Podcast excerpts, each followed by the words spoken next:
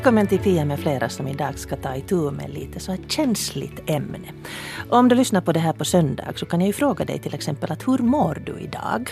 Är huvudet tungt? Smakar det katt någonting i munnen? Är det lite segt att stiga upp? Nå, är det tisdag så kanske du inte riktigt känner igen det här. Men i varje fall ska vi prata om det här med alkohol. Som är lite känsligt. Yles storsatsning päivää satte igång den första januari och där har då många kändisar gått med och lovat att vara 100 dagar utan alkohol. Och det är lite spännande hur mycket ganska hetska reaktioner den här kampanjen också har väckt. Tydligen är det så att det här med sprit är lite så känsligt för oss finländare. Men 100 dagar ger ju en ypperlig möjlighet att utforska din och min alkoholkonsumtion. Hur mycket dricker vi? När? Var? Och varför? Vin och öl har ju blivit en del av vardagen för många av oss och när man sen räknar ihop alkoholportionerna under en vecka så kan resultatet vara lite överraskande. De som är här i studion, bland annat Jocke Enegren. Han beslöt sig för att vara utan alkohol i ett år, från födelsedag till födelsedag. Och nu, långt över 400 dagar senare, så kan han inte sluta sluta. Och Lena Linderborg hon hoppar på det här 100-dagar-tåget lite senare. Men räkna ut att till den 22 april så har hon nu lovat att hålla sig från alkohol. Och Kajde Vredlund, Kaj Mikael Vredlund har jobbat länge för en sundare livsstil men har inte just nu avgett några löften. Han skakar på huvudet här. Vi ska alltså prata om alkoholkultur idag. Vad innebär det egentligen det här att öl och vin och en liten grogg har blivit en del av vår vardag? Välkommen med. Lena Linderborg, eh, känd från nyheterna. Ni känner säkert igen hennes röst. Ehm, du hoppar på den här Satapäivää-utmaningen, alltså att ta 100 dagar utan alkohol. Men du hoppar lite senare på tåget. Hur, hur kom det sig att du beslöt dig att ta den här utmaningen? Eh, det var nog helt spontant. Det var så att jag hade varit på en fest. Och sen följande dag så, jag var så trött och, och på något sätt håglös. Och inte så att jag skulle ha varit helt jättefull där för, föregående kväll. Men, men det där, eh, jag var helt enkelt jättetrött sen. Och så började jag fundera att att eh, här gick nu en dag av mitt liv till spillo och i den här åldern så börjar man nästan lite sådär räkna dagarna, att man har inte så hemskt många dagar att slösa bort liksom. Och så började jag fundera och så, så faktiskt jag råkade titta på det här programmet där Matti Nykänen berättade om sin nykterhet och så tänkte jag att, att det här var ju en, en rolig idé och en, en fiffig idé och sen beslöt jag att lite senare då än alla andra. Så att, ja, på det sättet. Hur kom du att titta på det här programmet? Visste du om här, den här utmaningen tidigare eller var det bara så att du eh, Nu hade jag ju hört om det. Det var ju ganska mycket tal om det i nyheterna och så här. Och så, så beslöt jag för, mig för att se på det. Mm. Nå, uh, vad är no, ditt förhållande till alkohol så där i allmänhet? Nu får du berätta för hela Finland. Eh, uh, no, alltså, eh, jag har nog alltid druckit ganska mycket faktiskt. Att, att jag växte upp under en period när när ungdomarna drack väldigt mycket faktiskt. Nu efteråt har jag tänkt riktigt med, med förskräckelse på att, att första gången jag var full så var jag 14 år. Och det var helt vanligt, alltså hela klassen var, var full då, liksom på de här, det var sådana stora fester som, som ordnades på den tiden. Och, och, det där, och på något sätt så, det blev sen att hänga kvar det där drickande. Att, att jag har nog under, under hela mitt liv har jag nog druckit liksom ganska ofta och ganska mycket egentligen. Har du någonsin gjort det här att du har räknat ihop veckans portioner?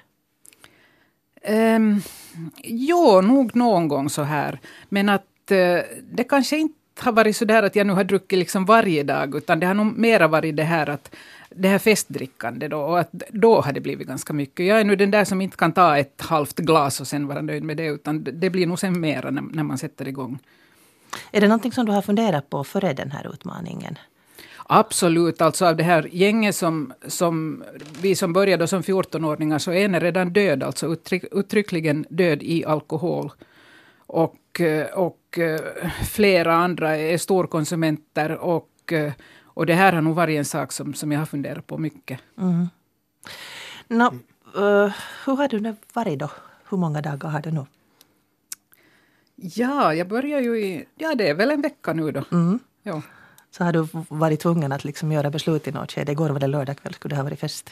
Nej, kanske inte det, men att uh, det har varit en, ett tillfälle när jag, eh, jag är med i en sån här bokcirkel. Och alltid när vi har vår session färdig så, så går vi ut på, på restaurang. Och, och då har det alltid varit att vi har beställt in några flaskor vin.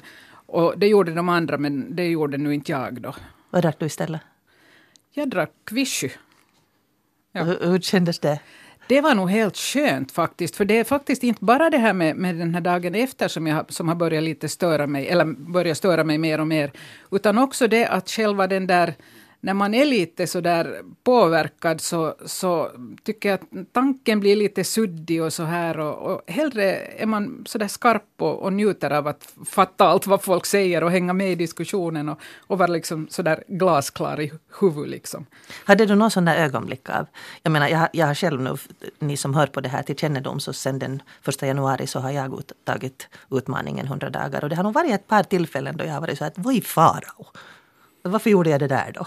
Nej, jag tycker, för mig har det känts snarast tvärtom. Att det har varit väldigt skönt att kunna säga så här att ja, nej, jag är med i kampanjen nu så jag kan inte. Okay. Ja. Nå, vad förväntar du dig att det ska ge? 100 dagar?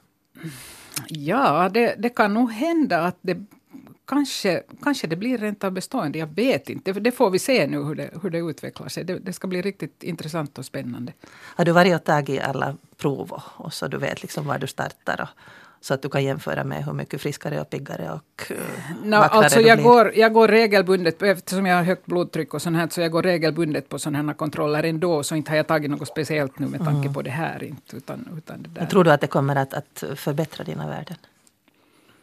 Um, no, inte har jag nu haft några dåliga värden. Jag kan ju inte, på, inte har jag nu betraktat mig själv som alkoholist och inte ens som storkonsument. Så ja, men det lär, lär ju inverka både på socker, kolesterol, jo, blodtryck. Jo, no, det hoppas jag. Det hoppas jag att det påverkar. Jag kommer nog att gå på en kontroll här under, under våren som jag annars också skulle gå på. Så då, då får man ju se. Det blir spännande. Mm.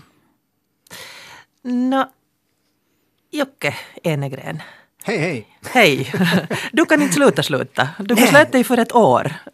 Precis, ja. Jag, jag kan inte sluta sluta. Uh, är det drag 430? Uh, jag satt i spårvagnen och laddade upp min lilla bloggbild. Uh, det var 438.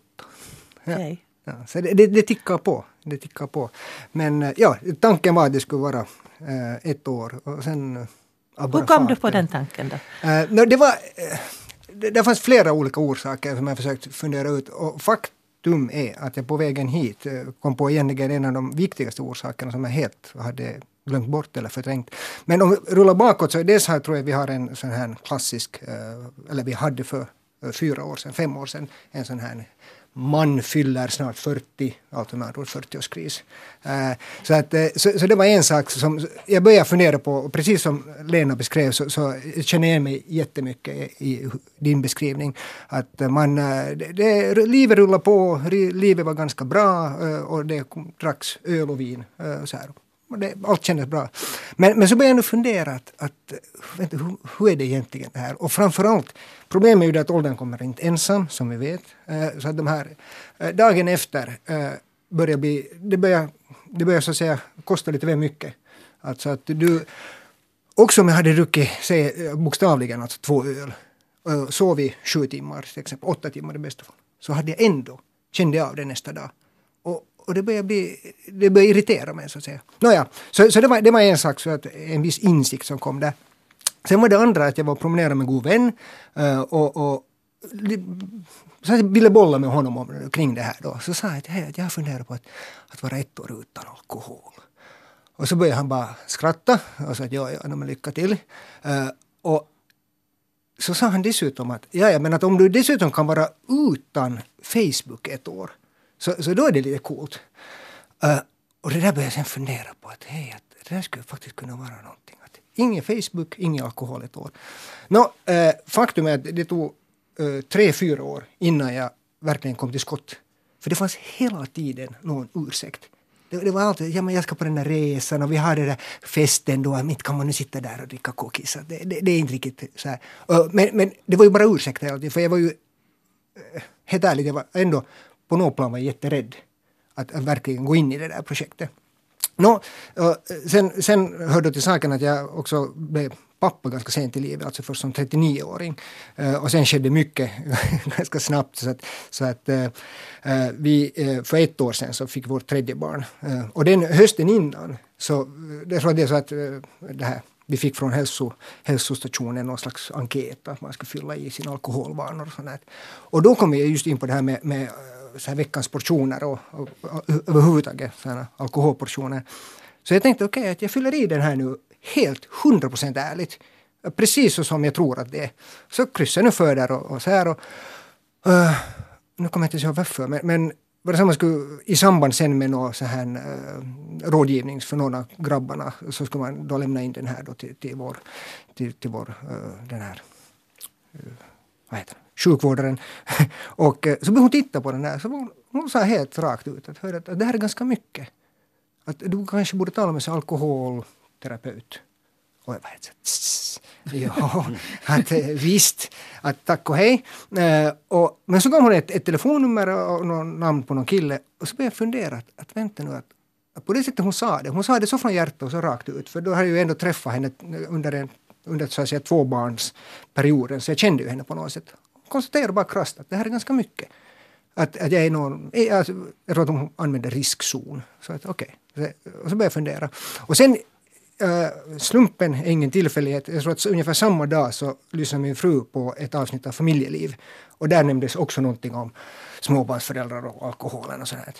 Och då var jag såhär, sjutton, jag väntar nu.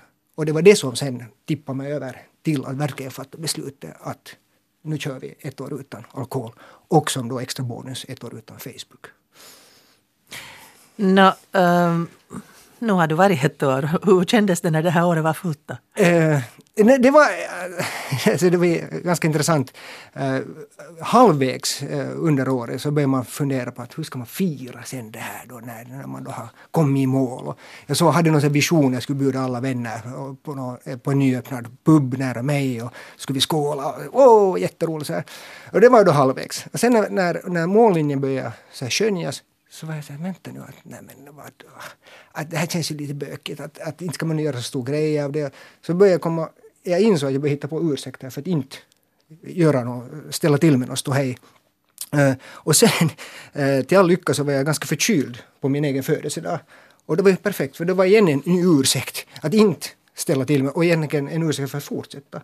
Och, och då var jag helt så att, ja men mina prioriteringar har ändå förändrats ganska mycket under det här året. Så att jag fortsätter nu så länge jag vill egentligen. Och nu är vi då i den situationen att jag, som du så klokt sa, jag kan inte sluta sluta. att, eh, men jag hade möjligheten om jag så vill. Mm.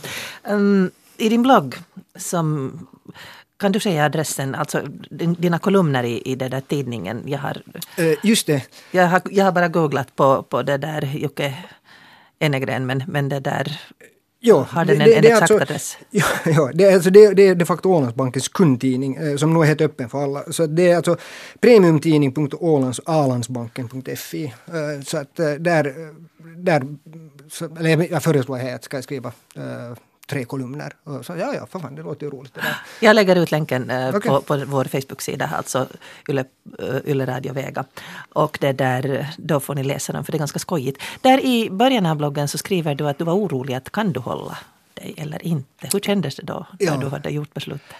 Så den här... Uh, att fatta beslutet och sen komma till skott, uh, så, så det, det, var ju en enkel sak. Men sen har vi den första veckan Eh, och, och, den veckan i sig själv är inte något problem, men så kommer den första fredagen. Och jag visste att nu är det första fredagen man inte kommer hem, laga lite mat, ta lite vin, ta lite öl. Utan nu kommer jag hem, laga mat, ta lite vatten, ta lite vatten, kanske ta ett glas vichyvatten. Så här. Uh, och, och, det var som jag var rädd att vänta nu, att kommer något så här enormt alkoholmonster att eh, rusa ut ur garderoben och, och bara hugga tag i mig. Och, och jag, plötsligt, jag skulle inte klara det. Eh, men förstås så kom den här fredagen och, och den gick och det var inga problem. Men det fanns en viss sån här eh, rädsla, eh, nervositet och lite, det var ju lite pirrigt också. Så att, eh, och, men sen det på något sätt kanske vara bra om man skulle kunna ha massa dramatiska historier men sen måste jag nog säga att sen rullade det på. För två månader senare så, så, fick vi då vårt tredje barn och, och det, det, var, det, det, var fokus på... Så det var inte ölkvällar på puben med killarna? Nej, nej det, det, var ju det som var hela grejen egentligen också. Jag insåg att, att, tid, alltså att det infaller ett år perfekt för jag kommer ändå att ha händerna fulla med då, jobba med ganska mycket jobb de facto själv och sen också vara med och försöka hålla reda på tre unga. Så det, det, det, har jag någon slags extra tid så det enda vettiga jag kan göra är att få springa till exempel eller försöka gå på gym, vilket jag då har gjort kanske två gånger under förra året. Men ändå, ambitionen, ambitionen. Eh, så att eh, det var, det var ganska, det var ganska glasklart fall. Så att, eh, det rullar på. Det rullar på hemskt långt. Sen är faktiskt Facebook bojkotten mycket svårare, men det hör inte hit. Att, och det har du återtagit? Eh, I viss mån. I alla fall är jag nu där igen. Men, det tycker jag också låter som det skulle vara betydligt värre. Men det är faktiskt, det, det, man känner vissa socialt utanförskap. Mycket mer än att faktiskt inte dricka. Men hade du någon koppling där mellan alkohol och Facebook? Eller varför eh, slutade du med båda? Kopplingen var väl att jag var irriterad på bägge. Jag var irriterad på Facebook för det stal helt för mycket tid. Uh, plus att det var en, en, en ganska stadig ström av struntprat. Och det var, och samma gällde på något sätt alkohol. Att jag, var, jag var irriterad på just de här sega morgnarna. Jag var jättetrött på att vara en dålig far. Jag menar att jag kunde bli irriterad på så här, för att inte påklädningen gick så, så fort bara för att jag hade druckit två öl innan, kvällen innan. Mm. Så, så det, det, var, det var en, en sån här bubblande irritation på i alla fall konkret två saker. Alltså två tidstjuvar. Liksom. Precis, mm, precis ja. två tidstjuvar. Mycket mm. väl sagt. Mm.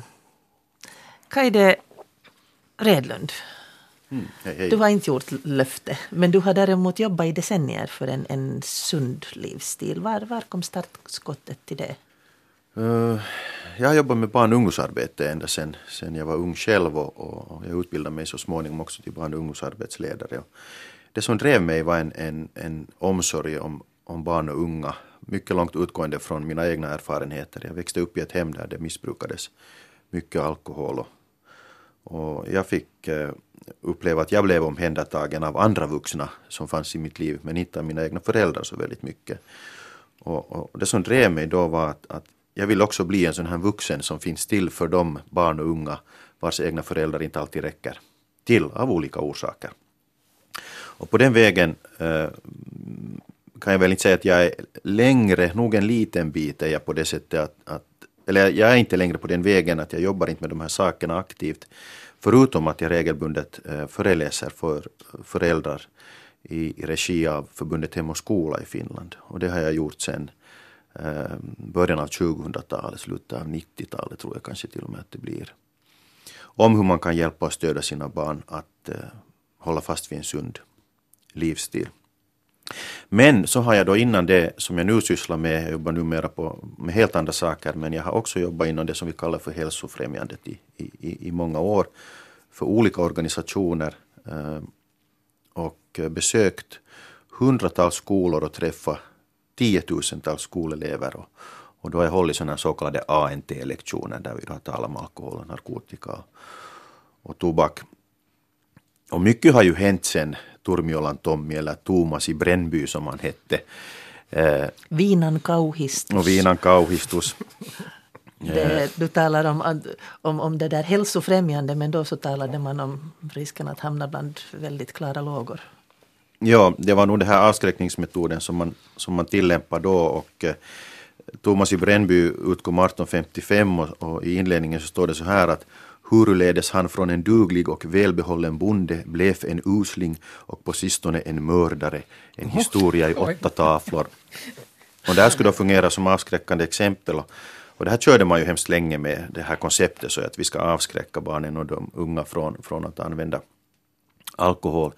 Men under de åren när jag har jobbat alltså då för Nykterhetsförbundet och Folkhälsan och, och ytterligare en organisation så, så, så har det ju hemskt, hemskt mycket på den fronten. Alltså man, man har utvecklat helt andra koncept. Man känner till hur folk tänker och fungerar och vilka motiv som fungerar framför allt. Så att man har då övergått väldigt mycket till för det första att hålla sig till fakta och evidensbaserade material, eh, trovärdiga material och värderingsövningar är en jätteviktig del av det här Vad betyder värderingsövningar? Det är att de här barnen och unga får bearbeta olika saker och öva sig inför olika situationer. Att hur reagerar jag när jag, jag blir inbjuden på en fest och det förutsätts att jag ska ha med mig alkohol? Vad gör jag?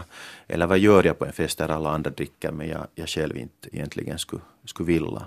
Vad kan jag göra för att våga stå fast vid min egen övertygelse? Och det här är väldigt viktiga och känsliga saker för en 13-14 15, 16, 17-åring.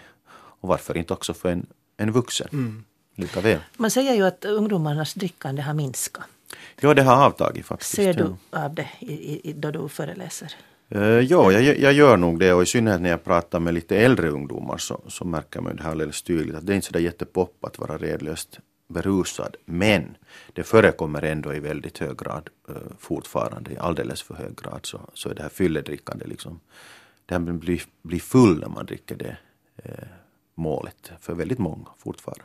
Mm. Vi har ju en tradition av att på bröllop och andra fester så serveras det svagdricka men sen i ved, vedboden eller, eller det där på parkeringsplatsen så står man sen med den där fickpluntan. Så att jag har läst om att man dels kombinerar vi då det här äh, finländska traditionen med berusningsdrickande och dels kommer den här mellaneuropeiska vinkulturen och summan av kardemumman är kanske inte så lyckad. Äh, hur uppfattar ni att, att attityden till alkohol har förändrats under den tid som ni kommer ihåg? Det som Lena sa stämmer mycket väl. Alltså det var ju ett hedlöst supande på 70-talet. Jag är några år yngre än, än du Lena men, men nu minns jag ju det där också. Hur, hur, det var och de vuxna liksom använde ju alkohol i alla sammanhang och det liksom var ju ingen som höjde på ögonbrynen.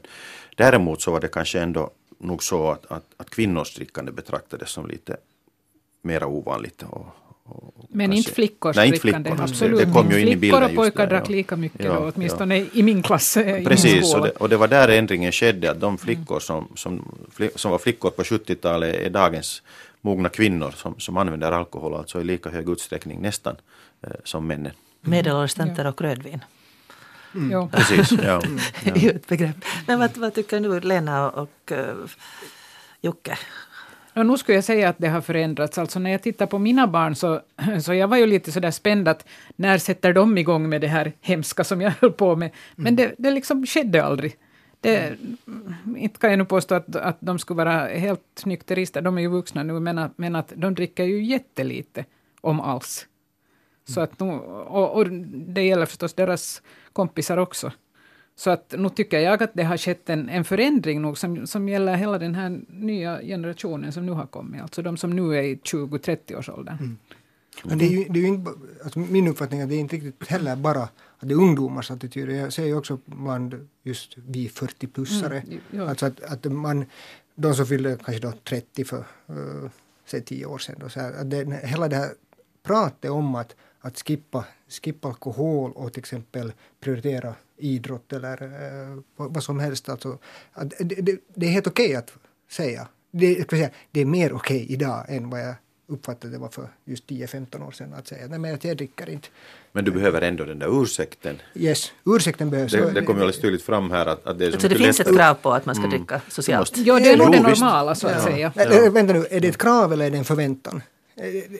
Förväntan. Förväntan. Precis, ja. det, det, det, är ju inte så att gänget står och, och tar fram en tratt och försöker hälla i sprit. Ska men, du nog inte ta ett glas du också? Ja, ja, men, men att äh, de som, äh, jag har nu inte själv kommit så långt ännu på den här absolutistens stig, men det där, de som är det, min man till exempel, så får nog alltid förklara sig. Ja. Mm. Det, i, inte försvara sig kanske, men förklara sig. Ja, ja ge en orsak och så. För det kommer jag ihåg när, när jag började Alltså till saken då när jag fyllde 30 så då var jag, eh, då var jag alltså verkligen illa däran. Jag, jag, jag var överviktig, jag måste ha vägt närmare 90, jag borde väga då uh, 80. Uh, och, och jag, jag, rökte och snusade och, och, och svepte i mig öl så det bara stänkte om det och var helt sönderstressad i mitt jobb. Uh, och sen när man fyllde 30 så insåg jag att hey, nu måste något göras. Och då började jag springa.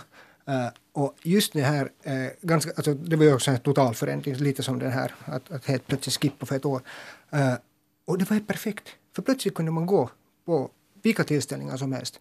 Och de frågade, hey, ska du dricka? Och jag nej, att jag har den här, jag ska på långlänk imorgon bitti. Och det var helt okej okay då. Mm. Bara människor får en, en, en förklaring alltså. Så, så, då backar de bakåt och säger att det är helt okej okay så här. Men, men då förväntar sig ju inte, vi är inte ännu där uh, i det tror jag, att, att folk säger ja, ja, okej. Okay. Även om jag tror att vi närmar oss mer. Jag, jag mm. tycker att under det här året så har jag sett mer och mer alltså alkoholfria alternativ på olika fester. Jag menar, mm. Alkoholfri öl och etc. Mm. Så att, uh, jag är ganska hoppfull egentligen. Alltså. Mm. Och det som har ändrat mycket är ju företagsvärlden och firmavärlden. Liksom.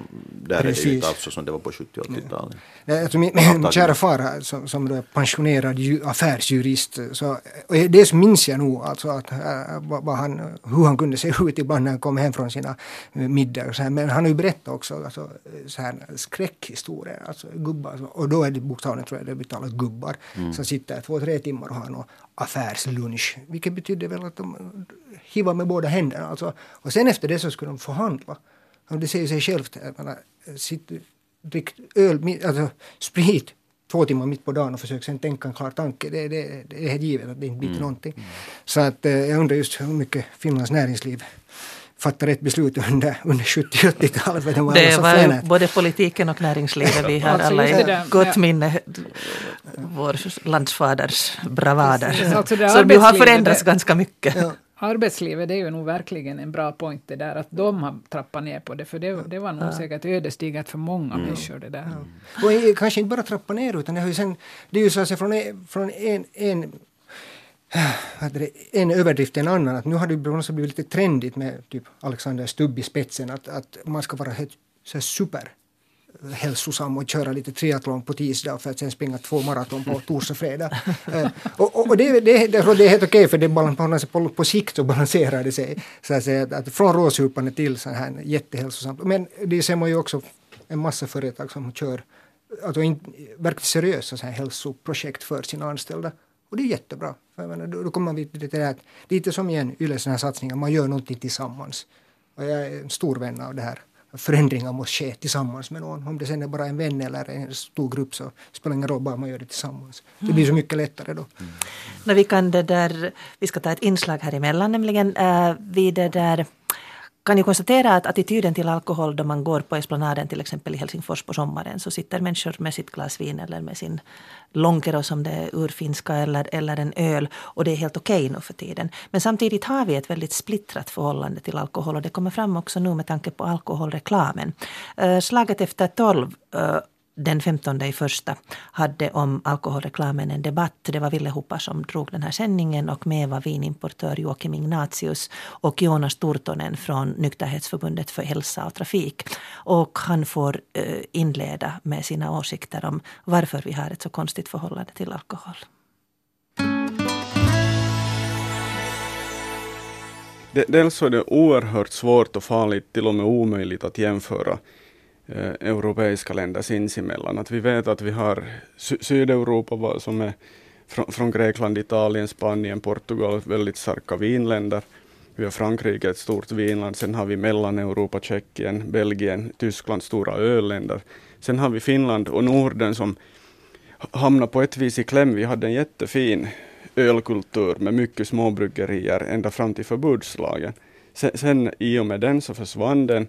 Vi all sprit i stort eller all alkohol som konsumerades efter det så var i form av starksprit och nu igen småningom så är vi på väg till det att största delen av alkoholen konsumeras i form av, form av öl.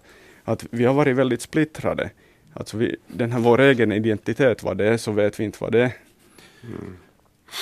Så vi kan alltså dra slutsatsen av vad du sa, att, att det är den här förbudslagen som totalt förstört liksom vår alkoholkultur. Ni drar stora bågar här då. Misstaget begicks redan i början av, av förra seklet, är det så? Nå misstag, eller i alla fall så har det påverkat oerhört mycket. Vi vet inte hur det skulle ha sett ut idag om de här alla mikrobryggerierna som då fanns, om de skulle ha fått vara livstarka ännu tills idag. Så, ja. så du säger att det här förbuden, lagen, men nu förespråkar du ändå för nya förbud? Att liksom, tillbaks dit vad vi var, att liksom, var, ja, var finns logiken? Ja, min logik är det att eh, så länge vi inte kan handskas med en viss sak så måste, måste vi komma med restriktioner. Vi kan ha... Hur kan vi lära oss att handskas med det om det är restrikterat? Hur är det möjligt? Ägget och hönan? Nej, alltså det är så bara. Alltså om man tänker, när jag var ännu mindre så fanns det fri hastighet. Det, vi märker att det inte är en hit, vi har för många fall, dödsfall. Vi, vi måste komma in med restriktion. Folk eh, kör fortfarande för hårt, men i, i det stora hela så har vi ett medeltal som funkar. Vi har alkoholdödlighet, är på tok för högt idag. Mm. Vi, vi, måste ha restriktioner och det måste folk leva med. Tror du Joakim Ignatius på en alkoholpolitik helt utan restriktioner i Finland? Nej. Eh, klart det ska finnas restriktioner, men de ska kunna vara såna, de ska vara liksom, de ska ha sunt förnuft i det. Det kan inte vara något sånt här löjligt som liksom, skrattretande som, som, som till exempel den här whiskygaten eller något sånt här. Som Mm. är, det, det liksom där, fungerar inte. där, där går helt klart era åsikter isär i vad som sen representerar sunt förnuft. Men det, där, jag har Varsågod. ett, ett bra exempel. att Sen 1969 då så har vi gjort uppluckringar i vår alkoholpolitik i fler, flertal fall. Vi har hämtat alkoholen till, till ärkiosker och till, till bensinmackar. Vi har sänkt alkoholskatten i fyra repriser. Eh, Allt i akt och mening att avdramatisera alkoholen. Men vad har hänt? Hur har finländarna reagerat? No, genom att köpa mera sprit. Och då totalkonsumtionen alltid går i hand i hand med, totalska- med alkoholskadorna, så har vi alkoholskador som är på en sån nivå som vi inte kan leva med. Nu är det måste så, göras nu är det Hur, hur kommenterar du det här Joakim? Nu är det ju så att alkoholskadorna, alkoholkonsumtionen, den officiella alkoholkonsumtionen har ju varit sedan, du glömde att nämna att vi har haft fem alkoholskattehöjningar också här inom väldigt kort tid. Eh, Sen 2008 till dagsläget har det gått på det viset och, och, och, konsumtionen är ju på en lägre nivå nu i alko till exempel än vad det var 1995. Eh, Och, och eh, restaurangerna håller på att dö ut. Tyvärr, ja. Och, och, och det där, allt det här beror på de här restriktionerna. Där hörde vi alltså Slaget efter tolv den 15 i första. Det var Ville Hoppa som drog slaget och vinimportör Joakim Ignatius var med och också Jonas Turtonen från Nykterhetsförbundet för hälsa och trafik. Förbud och restriktioner. Kaide Vredlund, Jocke Enegren och Lena Linderborg. Är det någonting som vi behöver vi finländare för att vi inte hanterar spriten? Nå, det verkar ju nog så, men det där, det där är en så jättesvår fråga. Alltså jag funderar mycket på det, men inte har jag riktigt kommit till något, något resultat. Men tja, om, hmm, om det nu skulle vara fritt fram att, att det inte skulle finnas några restriktioner, till exempel ålders eller sådär, eller mjölkbutiker. Tja, jag vet inte. Skulle folk du? dricka mer eller inte? Jag vet inte. Vad tror du Kaide? Jo, jag, jag tror nog att det behövs och det som, som Jonas sa i det här inslaget att, att Eh, konsumtionen och skadeverkningarna går hand i hand, det stämmer nog precis. Och olika åtgärder av, av restriktioner så leder till en minskad konsumtion eller åtminstone så stävjade konsumtionen för, för tillfället det tror jag är alldeles eh, nödvändigt. Statens och myndigheternas liksom traditionella roll har ju varit så att säga att försöka hindra tillgången med olika restriktioner. Själv har jag jobbat mycket mer med att försöka liksom minska efterfrågan. Det här med värderingar handlar just om, just, just om det. Och jag tror egentligen mera på den metoden än på restriktionerna. Men jag tror också att restriktionerna behövs. Mm. ja, jag, jag, är också extremt kluven här. Eh, men, eh, det som jag funderar på är om man tänker på det här eh, när man införde tobaksbegränsning, alltså rökförbud på restauranger och sen de här anonyma alltså hyllorna för tobak i butikerna. När jag hörde de här bägge grejerna så skrattade jag och tyckte att okej, nu har staten flippat ut att, att vad är det här för storebrorsmentalitet. Men eh, det, det, fanns ju, det fanns ju definitivt fördelar. Å ena sidan det här med restauranger, plötsligt de som rökte och framförallt de som var sådana feströkare och som inte behövde det, så rökte ju mycket mindre. Eh, och sen var det ju naturligtvis mycket trevligare för alla som satt inne i den här lokalen. Eh, och, och samma sak med, med att den som ska köpa ett cigarettpaket i butiken, den vet själv vad hon eller han ska ha för märke. Eh, och att vi inte trycker upp det i ansiktet på eh, så att säga, nu sådana som har slutat röka, vilket, jag vet, det är extremt svårt att sluta röka. Så det, det är ju bra. Så att göra det lite svårare eh, för eh, finländare, och jag tror inte vi behöver, vi behöver inte vara så hårda för att vi är finländare, jag tror att det är ganska allmänt problem det här i världen över. Att om, om, om staten kan göra det lite svårare och, höja lite ribban så, så skadar det inte alls. Men faktum är ju då att, att de mest köpta produkterna på Alko är de billigaste i förhållande till mängden alkohol de innehåller. Så att om det finns det här att när det är förbjuden frukt så ska man då få, så som finnarna säger, kokorahalla. Det vill säga valuta för pengarna. Kaide skakar på huvudet och så olycklig ut. Vad ska man säga till det där? Jag menar, det, det är ett liksom, det, de säger ju också att spriten är alltid värd sitt pris. Att, att det där, den som vill ha det så köper den då oberoende vad det kostar. Men, men faktum är att, att, att vad det kostar har en viss betydelse för vissa, vissa människor i olika situationer av livet. Och hur svårt eller lätt det är att få tag på har också en viss betydelse. Jag minns en gång när jag skulle till, till sommarvillan och vi var nu ett gäng som skulle fara. Vi skulle få alltså jobba i skogen och det var inte alls meningen att vi skulle fara dit och supa eller någonting. Men vi skulle ha bastuöl. Och klockan var halv nio och vi var i butiken. Och nej, ser du, det gick ju inte att köpa öl före klockan nio. Och nu irriterar det ju mig något alldeles otroligt. Att vad är det här för förmyndarmentalitet? Men å andra sidan så, så, så måste vi komma ihåg att det finns kanske, eller det finns säkert också de för, för vilka det kan vara de där avgörande timmarna på morgonen när man vaknar på morgonen och inte får tag på den där ölen med detsamma. Så kan de där två, tre timmarna som går tills butiken öppnar eller säljer öl vara avgörande. Man hinner nyktra till, man hinner tänka efter. Okej, okay, jag far inte och köpa. Mm. Och det, det, det är den här solidariteten mot, mot, mot dessa som, som vi också måste komma ihåg. Mm. Men på något sätt så känns det ju ändå att det här utbudet är nog så stort och det är nog så lätt att få tag på mm. alkohol att, att på något sätt tycker jag det, det är ändå så marginellt det här som, som staten kan göra för att begränsa utbudet av alkohol. Och till och med ungdomar får ju tag på det. Alltid mm. finns det någon som köper ut det. Mm. Jag menar inte att, att man ska ta bort åldersgränsen, absolut inte. Men, att, men det finns nog, att det är nog kanske andra metoder som, som skulle vara effektivare. Vet inte helt säkert. Men, men, kan man inte å andra sidan se det här klockan nio-förbudet som, som en hälsning från staten att öl är inte vatten. Alltså det, det är mm. Per definition ändå ett gift alltså. Det, det, det må vara ett gott gift men det är fortfarande alkohol. Ja. Så att, det är ju en ständig påminnelse om att det inte är helt okej okay att, att börja dricka öl halv nio på morgonen till exempel. Jo, jo absolut. Även, ja. jag, jag, jag ser ju när jag går till butiken på, på morgonen eh, för att gå till, till kontoret och, och ska shoppa någon frukt eller sånt. Så, så ser, det finns ju alltid någon, någon kassa där det finns några ölburkar så stående där. Och det kan ju vara att, eh, jag menar, det, det är två öl kanske. Men, men alla vi som står där eh, i, i kön, så, så det är en påminnelse till oss att hey, det är nog inte helt okej. Okay, alltså att, att jag, jag, jag, tycker det är helt okej okay, faktiskt. Mm. Men Jocke, nu, då, du, du har varit 438 dagar utan alkohol, så vad har förändrats i ditt liv? Mm. No, det här som, som jag sa tidigare, det, det sammanföll ju då med att, att eh, jag också då blev trebarnspappa. Uh, så, så mycket har ju hänt under det året, men uh, det som... No, alltså det, dels uh, en, en, någon slags eufori och någon slags uh, ångest. Vilken ska vi börja med? Ångesten eller euforin? Börja med ångesten och okay, med euforin. Ångest. alltså ångesten bottnar i det mycket det funderande kring att vänta nu, varför har jag väntat så här många år med att fatta det här beslutet egentligen? Att hur skulle mitt liv se ut om jag skulle ha sagt som 25-åring att hej vänta nu, att jag kan ju lika bra på ett år helt alkoholfri.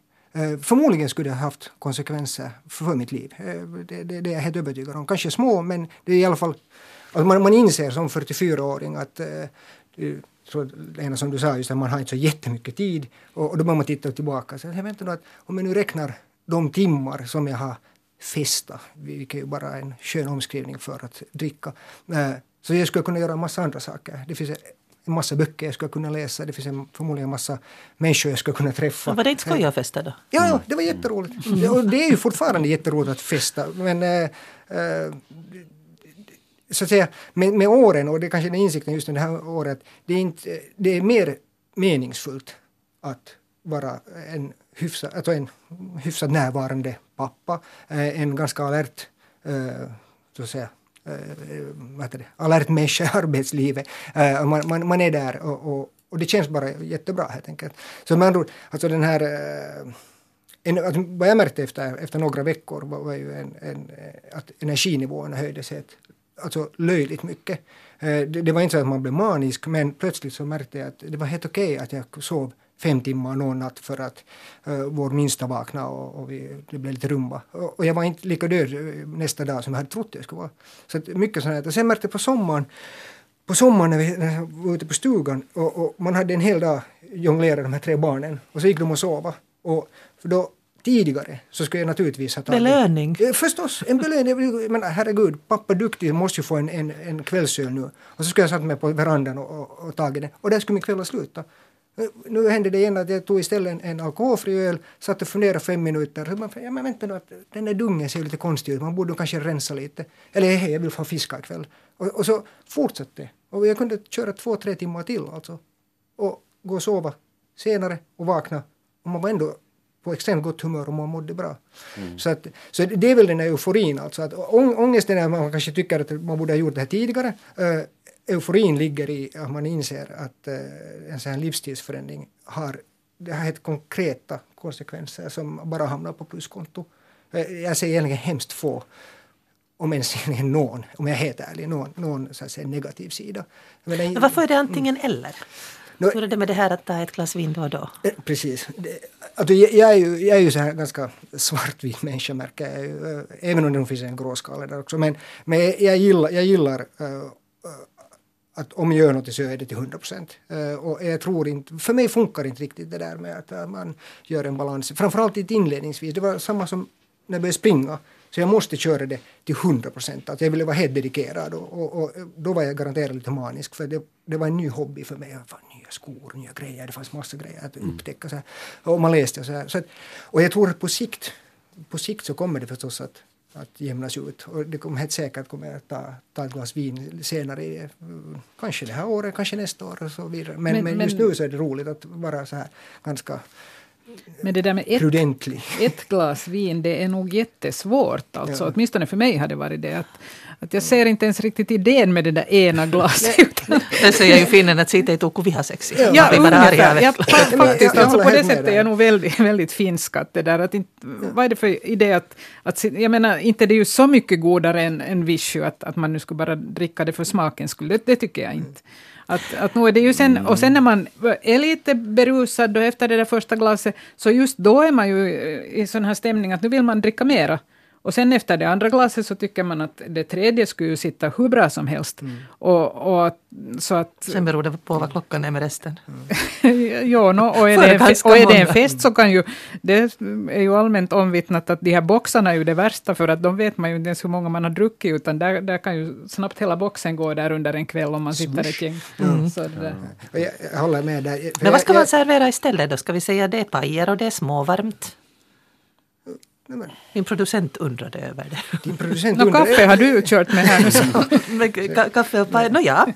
Men Nej, men det är ju bara att frå, fråga, fråga sina gäster. Jag menar, det, det, det finns alkoholfria öl, det finns alkoholfria viner som i och för sig verkar alla smaka ganska skräp. Så att, det- och sen finns det vatten. Va, menar, vatten är ju per Kranvatten. definition ganska, ja, det är en ganska, det är en ganska festlig dryck med tanke på att det finns ganska många människor i den här världen som inte ens får rent vatten. Så, eh, Kranvatten är underskattat. Ja, det, det är det. Men hörni, um, ja, Kaj de Jag tänkte säga att för mig, för mig känns det där nog lite främmande att det måste vara liksom antingen, antingen eller. Jag har ju alltid liksom i alla åren jag har jobbat för olika organisationer så helst velat förespråka en, en vad ska jag säga, sund dryckes och festkultur där det skulle just uttryckligen kunna ingå att man äter en god måltid och dricker ett glas gott vin. Och så that's it. Inte med målet att bli full, inte ens salongsberusad. Och, och jag har nog varit med i sådana sammanhang där det här fungerar, även om det har varit lite kanske mer ovanligt. Men, men det som jag skulle vara intresserad av att veta, och som jag mycket har reflekterat över nu på senaste tid, är att om vi liksom bortser från allt det här jämmer och elände som spriten ställer till med nu för ett ögonblick, och istället tittar på, på de här liksom hälsoeffekterna, vad händer i kroppen? Så jag har blivit faktiskt ganska rädd över det vad jag har läst, att alkoholen i kroppen förvandlas till acetaldehyd, som är alltså karcinogent. Och det, det har börjat liksom få mig att tänka efter, att vill jag verkligen eh, sätta in i kroppen sånt? Det är ju det som, eh, då vi pratade, mm, då vi pratade om de här portionerna så det är ju ett faktum att i och med att eh, alkohol har blivit så pass social, socialt accepterat som det är så utan att tänka efter så dricker man upp till tio portioner i veckan. Och över det också. Genom att ta ett par öl här och några glas vin där så blir det väldigt lätt en, en mycket större summa än vad man hade tänkt. Och, och det är ju obestridligt så att det har effekter just på det som medelålders människor, alltså metaboliskt syndrom hänger mycket ihop med alkohol. Det är väldigt mycket kalorier i alkohol.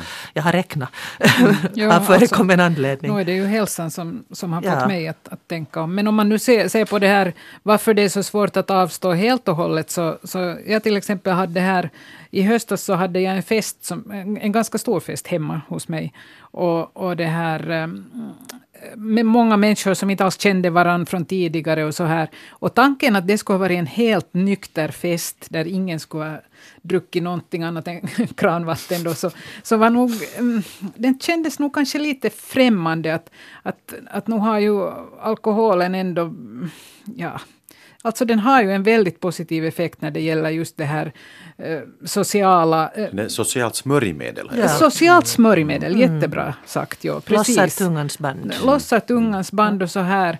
Men därför har jag också börjat fundera på att det behöver jag inte, till exempel i en liten krets med, med goda vänner. Inte behöver jag lossa tungans band, de, tungans band lossar ändå. Men hej, vi är här i studion och vi har lossat tungans band och vi är alla helt ny- nyktra. Nu känner vi varandra från förut. Jag och Lena Men om vi går tillbaka till det här med, med, alltså, det här med just att, att bara dricka lite och, och dricka för smakens skull. Så eh, i det här slaget efter tolv som vi hörde ett utdrag här tidigare så konstaterade man också att 10 procent av eh, de som dricker öl och vin dricker det till maten.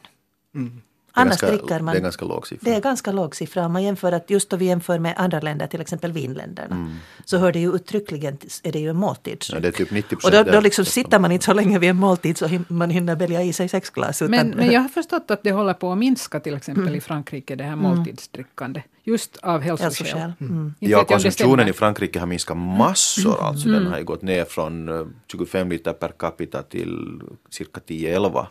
Alltså vi är samma nivå som i Finland. Vi har klättrat uppåt från 4-5 någon på 60-talet. Nu ligger vi på en sån här europeisk nivå. Och det som man har lyckats med i Frankrike är just alltså tack vare reklamförbuden, eller att ifrågasätta reklamens budskap och med olika restriktioner som har fått konsumtionen att gå ner. Och det är ju en jättebra grej, för jag tycker inte att det där måltidsalkoholdrickande är alls något bra. Jag, jag kommer ihåg, jag var i Bryssel för det kanske 20 år sedan, så var jag på en sån här studieresa där, och då, eh, i EU-parlamentet. Och på den tiden så var det ännu helt vanligt, det här med måltidsdrickande. Så, så där i det här sakliga parlamentet så satt alla människor klockan 12 på dagen och drack rödvin. Och jag märkte, jag var ju ovan vid det här då, för jag har ju mera det där kvällsdrickande och, och det där. Eh, och jag märkte på mig själv att jag var så trött efter den där måltiden och jag var lite sådär sluddrig och lullig. Och jag kände inte alls för liksom att fortsätta sen med det där programmet utan helst skulle jag ha velat gå lite vila mig på hotellrummet eller någonting sånt. Eller till närmaste pub. eller till närmaste pub och fortsätta. Att, vad var idén med det där? Jag har samma fattar inte alls. faktiskt. Att det kändes lite konstigt. Men om vi går tillbaka till det här då, att, att det där, då kan vi väl enas om att vårt drickande fortfarande, trots att vi låtsas vara civiliserade, ändå väldigt mycket är berusningssökande. Men då kan vi ju konstatera att alla kulturer, både nu och tidigare, har haft olika sätt att berusa sig. Så nu ska jag vilja fråga er kloka människor, att vad är det för behov? Varför vill man berusa sig? Ja, vardagen är trist. Man har tråkigt, man söker någonting utöver det vanliga. Och det kan man ju uppnå på olika sätt, men att äta eller dricka någonting för att uppnå det är ett enkelt sätt. Man behöver inte göra någonting. Kanske det. Mm. Ja, det är väl att, att det kommer in, jag tycker om det där lite, när man set, sitter på altanen i sommarkvällen med grannarna och, och man blir lite sådär lullig och det kommer in ett sådant absurt drag i livet, liksom att alla slappnar av totalt och man säger precis vad som faller en in och det, det blir lite sådär karnevalistiskt på något vis. Det, det är liksom en kontrast till, just en kontrast till vardagen som du sa. Att, att det, det är väl det som, som är grejen kanske. Alltså en, ja, en viss nyfikenhet tror jag. Att, just alla, alla kulturer har alltid tyckt om att, eller i de flesta kulturer i alla fall, tyckt om att bli snurriga i skallen. Och, och det är förmodligen just för att vi, vi tycker det är lite lustigt att se vad som händer i vår kropp. Jag menar, det, det blir så här, hmm, okej. nu, Lite samma som att andas in helium och prata med Kalle Anka-röst. Eller snurra, det som alldeles små barn snurrar runt, runt, runt. Exakt. Det, Tills de är yra. Ja, Vi gör någonting och sen känner vi oss lite konstiga. Wow, det är jätteroligt där. Uh, och, och därifrån så tar det sen avstamp vidare. Jeppe på berget han äh, besvarar frågan med att det finns en argsint fru och det finns en gårdsfogde som tvingar honom att arbeta för hårt och han är en väldigt känslig natur för livet och så vidare. Att det där det är för eländigt så därför måste jag få dricka. Mm, det kallas för externalisering när man liksom hittar alltid en orsak eh, utanför till sitt eget drickande. Och det är ju jättevanligt hos den som har ett långt gånget missbruk. Men det här har funnits överallt, visst. alltid och finns Ja. nu. Så det måste ju vara något väldigt grundläggande. Jag ty- tycker om den här din förklaring, att det är kiva att titta vad som händer när man blir lite snurrig. För att det, det, det- ser man ju redan faktiskt, så, så som jag sa, det, att man ser den i små barn. Att vad är det för längtan? Jag funderar faktiskt på att eftersom jag än så länge har svårt att tänka mig att helt avstå, att om jag skulle ta det här med hundra dagar liksom i framtiden tvärtom, att jag skulle ha hundra dagar när jag, när jag dricker och det skulle vara förlagt till sommarperioden. Liksom att, för att tänka sig att man skulle sitta där på verandan utan det där rödvinsglaset, så än så länge känns det lite svårt, men kanske jag kommer dit. Mm. Så för dig är det mycket fråga om att förhöja det redan fina? Ja, så kanske man skulle kunna säga. Ja. Men är det, inte, är det inte också det här, vi är så otroligt vana med våra just här ceremonier eller ritualer. Alltså mm. att, må det vara då den här fredagsölen eller, eller just det här vinet när, när semestern börjar. Och det är ju helt som inställt i skallen på mig i alla fall att när semestern börjar så är en viktig fråga är att hur många boxar har man med sig eller hur många kaggar öl har man med sig etc. etc. Och, sen, sen, eh, och det var, det var när jag talade om det här med att vara rädd under förra året. Så det var ju en annan sak jag funderade på. Att hur, hur tusan ska jag kunna sitta äh, efter en, en sommardag på verandan och sörpla te? Jag menar, vad, vad är det här för skämt? Och sen när man en gång hade bestämt sig att så är det, så, så gick det ju hur bra som helst. Men det fanns en rädsla där alltså. Att, alltså Mycket socker i bara så är det lite samma effekt. ja, man kan ju, jag menar tedrickande jag har tagit i den ändringen, man kan ju gå till specialbutiker och botanisera bland en massa olika sorter mm. och lägga ner en massa energi och pengar på det istället. Ja. Sen finns det en annan, vilket jag märkte äh, då, faktiskt inför semestern, att äh, det finns idag ett äh, extremt, alltså överraskande stort utbud av alkoholfri öl. Uh, som vad jag minns för tio år sedan så smakade de helt vedervärdigt. Idag så kommer framförallt alla tyska bryggerier, vilket är alltid bra grejs, uh, kommer med goda alkoholfria öl. Och de funkar för mig i alla fall, just efter en salong, ett långt skogspass till exempel, man är så, oh, att nu måste jag få något. Och då är en alkoholfri öl har funkat helt superbra. Då är jag nog mera inne på Pios telinje. ja. För mig är livet på villan alltid till, alltså förknippat med hammare och spik och motorsåg och då, då liksom gäller det nog att vara nykter. Så att jag har inte alls det behovet att sätta mig ner och koppla av och dricka, dricka någonting. Däremot så finner jag viss liksom, tillfredsställelse i att att anstränga mig fysiskt. Mm. Och efteråt är den där känslan den är ju alldeles underbar. Det, det ger dopaminer, liksom dopaminer. Mm, precis. Men det är liksom kroppens egna, mm. på ett naturligt sätt producerade. Mm. Det är kanske det vi får söka. Jag hoppas den här väckte en tanke hos dig som har lyssnat på det. Att åtminstone fundera efter när, var och varför. Och vilja det. Jag vill tacka uh, Kaide Vredlund, Jocke Enegren, Lena Linderborg för att ni delar med er av era erfarenheter. Jag heter Pia Abrahamsson, du når mig på pia.abrahamsson.yle.fi och nästa gång så ska vi tala om vad du är värd. Det vill säga, vem ska vårda vem och för vilka pengar. Vi hörs nästa söndag.